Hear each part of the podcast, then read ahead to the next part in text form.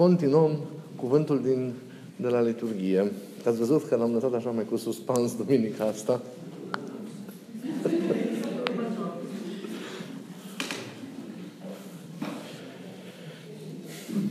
Ați văzut cele trei categorii de, de pământuri în care cade sămânța lui Dumnezeu, sau practic cele patru categorii, că punem, punem și pământul bun. Aceste zone, aceste categorii de oameni reprezintă destinatarii cuvântului lui Dumnezeu.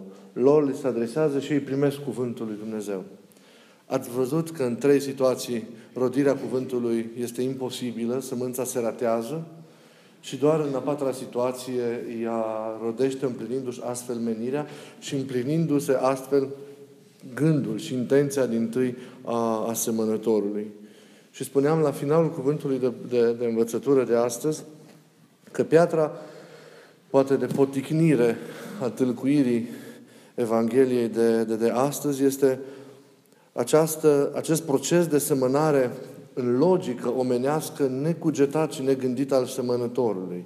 O neglijență concretizată în aceea ca zvârle sămânța aparent și după logică, repet, omenească, fără noimă, fără sens, nu doar în pământul cel bun, ci dă cu sămânța și în locuri pietroase și pe lângă drum și în locuri pline de buruieni și de, de spini. Este normal? Ne-am întrebat la finalul predicii pentru un semănător adevărat acest, acest lucru. Dacă privim din punct de vedere omenesc, nu e normal, pentru că este o, o risipă de sămânță. Dar dacă privim în logică dumnezeiască, acest lucru este perfect normal, pentru că semănătorul nu este un simplu om, semănătorul este Dumnezeu însuși. Iar sămânța este Hristos, pe care Tatăl o oferă lumii întregi tuturor. Tatăl trăiește pentru a-L împărtăși pe Hristos lumii, pentru a-L dărui pe Hristos lumii. Viața Tatălui are ca împlinire tocmai această dăruire a lui Hristos, care este expresia iubirii cu care El iubește lumea. Dragoste mai mare ca aceasta nimeni nu are. Și aceasta este dragostea. Că l-a dat pe El ca să vină în lume și să moară pentru fiecare dintre noi. Ne spune Sfântul Evanghelist Ioan. Sămânța pornește de la Tatăl, din mâna Tatălui, vine din ființa Tatălui. Hristos însuși este Cel care se naște din ființa Tatălui, din veșnicie. Cu scopul de a se dărui lumii. Cu scopul de a veni în lume, de a fecunda pământul acestei lumi. Pământ care a devenit sterp, neroditor, în urma, în urma căderii. Plin de mărăcini, plin de grop, plin de cratere, un pământ ca, a cărui privire te înfioară. El vine să-i redea frumusețea din tâi acestui, acestui pământ. Viața Tatălui este legată fundamental de nașterea Fiului și de dăruirea Lui în lume. Nașterea Fiului din Tatăl este un proces, vă spuneam când mai vorbeam despre aceste lucruri, care se petrece veșnic. Fiul se naște veșnic din Tatăl. Nașterea este o lucrare veșnică. După cum, iar dacă nașterea este legată în economia dumnezeiască, cum ne arată părinții de această dăruire către lume, Fiul se naște din ființa Tatălui, dar nu pentru a rămâne staționar acolo și a-și consuma doar între ei relația aceasta de iubire, ci vine din iubirea Tatălui și se oferă lumii. Iar dacă nașterea Lui e veșnică, această oferire a Lui Hristos către lume este veșnică. Noi suntem pământul. Spre acest pământ continuu curge această sămânță din ființa Tatălui care este Hristos. Noi veșnic suntem alimentați cu Hristos. Noi nesfârșit suntem hrăniți, cu, suntem fecundați cu sămânța aceasta care este Hristos. Ea mereu se îndreaptă către ființa noastră adâncă, cu timp și fără timp, în neștire. El e dar, risipitorul prin excelență, poate. Dar Tatăl, necontenit cât durează istoria, aruncă această sămânță, fără osebire, în, pământ, în pământul inimilor fiecăruia dintre noi. E impresionantă această dăruire de către Tatăl a sămânței, a sămânței Hristos. Lumii întregi, lumii întregi, tuturor oamenilor, fără osebire. Lucrarea așadar aceasta de dăruire a seminței nu este o lucrare exclusivă, ci este una inclusivă. Nu este selectat nimic dinainte. Nu există tipuri de pământ pregătite dinainte. Pământul însuși, așa cum este el, este, destinat, este, este ținta spre care vine și aleargă și se îndreaptă sămânța aceasta Hristos ieșită din ființa Tatălui. Oferta Tatălui așadar este nediscriminatorie. Tatăl iubește din belșug, din plin, dumnezeiește, desăvârșit, pământul acesta spre care îndreaptă ceea ce El are mai bun, ceea ce El are mai iubitor, ceea ce are mai iubit, ceea ce El are mai sfânt. Adică pe însuși Fiul Său. Sămânța așadar este oferită cu generozitate nesfârșită tuturor categoriilor pe care pământul întreg însuși le conține. E mare această iubire. Risipa aceasta însăși demonstrează iubirea cu care, nesfârșită cu care Dumnezeu iubește, iubește lumea. Și este în această oferire generoasă a Tatălui, este închis un mare risc. Este închis un mare risc. Semănătorul își asumă acest risc. Ca sămânța să se rateze. ceea ce era mai scump, ceea ce e totul pentru Tatăl, Fiul, iubirea Lui, e dată omului. Și se poate ca omul să nu-L primească niciodată. Și tot ceea ce El a săvârșit să fi fost în zadar. Iar Tatăl își asumă acest risc ca Fiul să poată să fie respins. Și totuși, El este oferit, știind acest lucru, el este oferit. Din momentul în care e aruncată în pământ, destinul acestei semințe dumnezeiești, destinul lui Hristos, devine destinul pământului însuși. Hristos e ființeal al Tatălui, dar în același timp, întru toate ale sale, e al omului, e al omului e al pământului. Din momentul în care pornește din ființa Tatălui și ajunge în acest pământ al nostru, în noi, noi devenim viața Lui. Istoria noastră devine propria Lui istorie. Rana noastră devine propria Lui rană.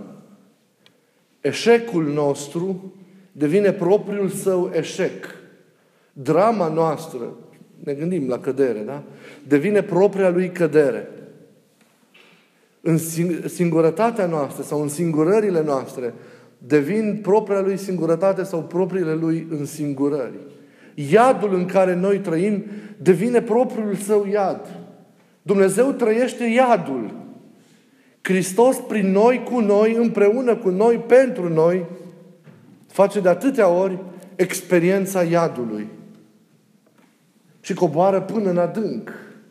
Până acolo unde un om poate să coboară prin neascultare și luându-se după mintea sa neluminată de har. Și și le asumă. Și le asumă umil și smerit. Cum noi nu suntem în stare să asumăm iadul și eșecul și erorile și greșelile oamenilor de lângă noi. Le asumă smerit, nejudecând nici o clipă Pământul că este așa cum este, plin de șansuri create de seceta generată de lipsa iubirii, pline de buruieni care sunt expresia păcatelor și a paturilor și a nescultărilor de orice fel a omului și așa mai departe.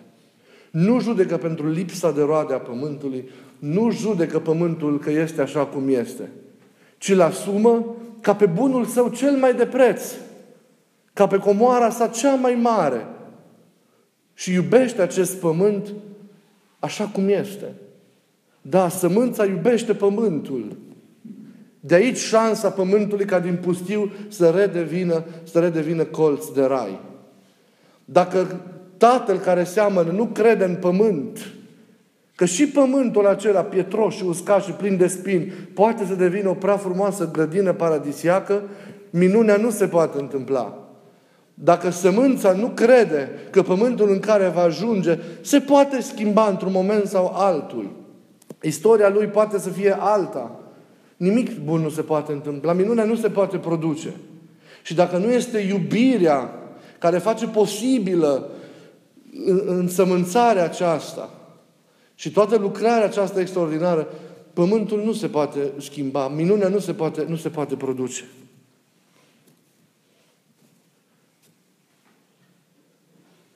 Sămânța așadar se confundă cu pământul. E, e, e extraordinară această imagine. Ea se contaminează de calitatea sau de lipsa de calitate a pământului. Împărtășește soarta pământului. Dacă pământul se ratează și sămânța se ratează pentru totdeauna. Dacă pământul e uscat și sămânța va fi uscată.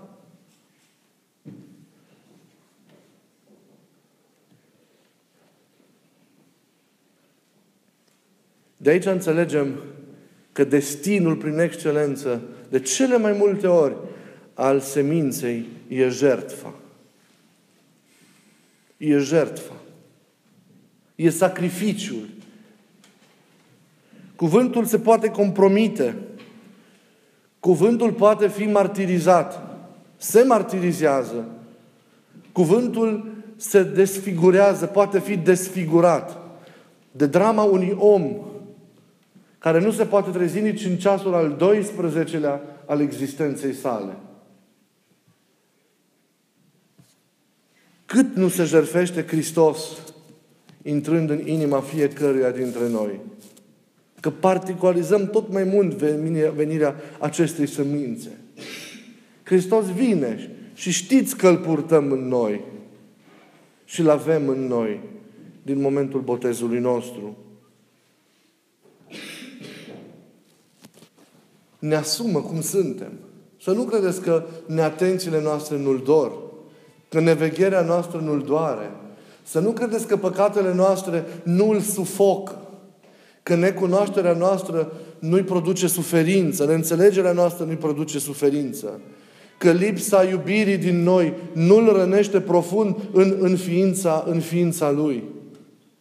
Să nu credeți că este, este pasivă cumva așa insensibilă această petrecere a lui Isus în pământul din inima noastră de multe ori. E o petrecere dureroasă și de foarte multe ori e o stare de jertfă acestei semințe în inima fiecăruia, fiecăruia dintre, dintre, dintre noi. Însă tăcerea Lui și faptul că se face de nesimțit pentru, pentru noi e o jertfă și o cruce pe care această sămânță dumnezească în inima noastră și-o asumă. Tăcerea lui este expresia cele mai sublime jertfe, a celui mai profund, a celui mai extraordinar, a extraordinar sacrificiu. Și marele, primul mare pas al acestui sacrificiu e faptul că El se face al nostru. E faptul că El ne aparține. Hristos, plecat din sânul Tatălui, a devenit al nostru. E al nostru, e bunul nostru, e tezaurul nostru și noi suntem ai Lui. El e al nostru. Să poți să spui că Dumnezeu e al tău. E un lucru extraordinar, de neimaginat pentru Testamentul cel vechi. Să poți să crezi că El e în tine și să simți acest lucru. E un lucru teribil, dar drept o nebunie pentru cei din vechime. Dar El e al nostru. Și El ne-a asumat așa cum suntem.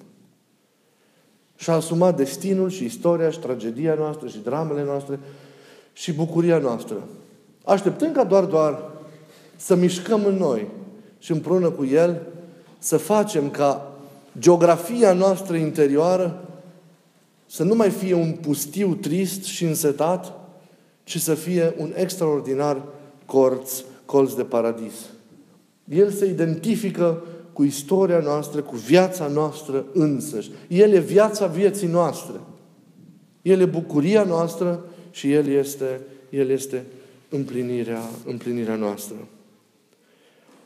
Și pentru că El ne iubește și pentru că El e în noi și e continuu în noi, așteptându-ne, Înseamnă că dacă îl auzim, îl simțim și vrem să, să, să, să lucrăm împreună cu El, orice teren, orice pământ, cât de prost ar fi, poate fi recuperat, poate fi restaurat.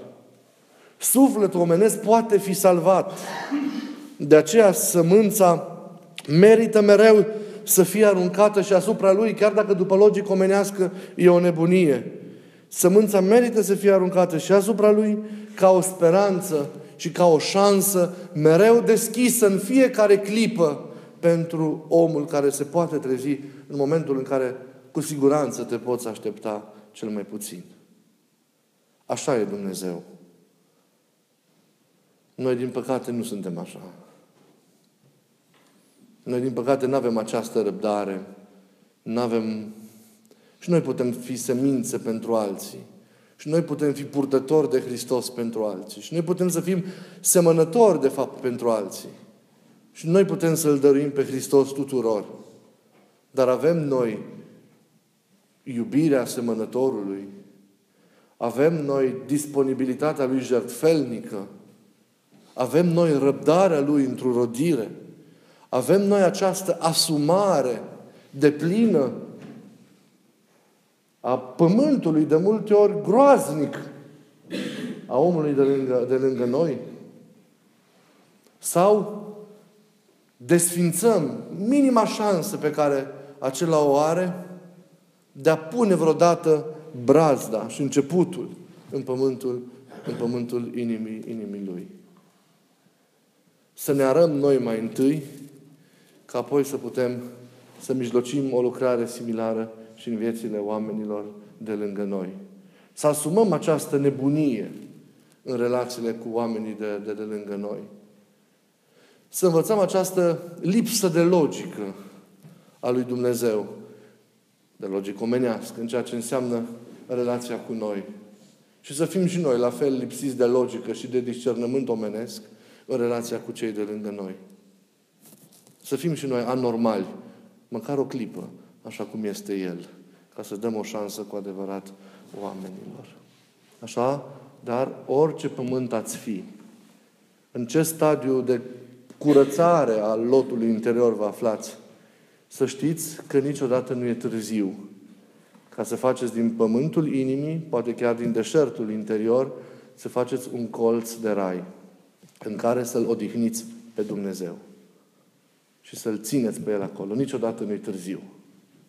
Dar trebuie să conștientizăm ce se întâmplă cu, cu noi.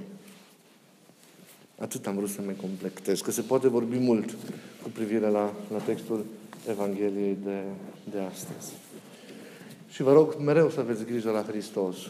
Mereu să-L căutați cu dragostea voastră, cu iubirea voastră, cu răbdarea voastră, să vă țineți canonul de rugăciune în fiecare zi, să citiți din Scriptură, din cărțile Dumnezeu, să aveți programul ăsta de meditație, de studiu, cât de mic în fiecare zi.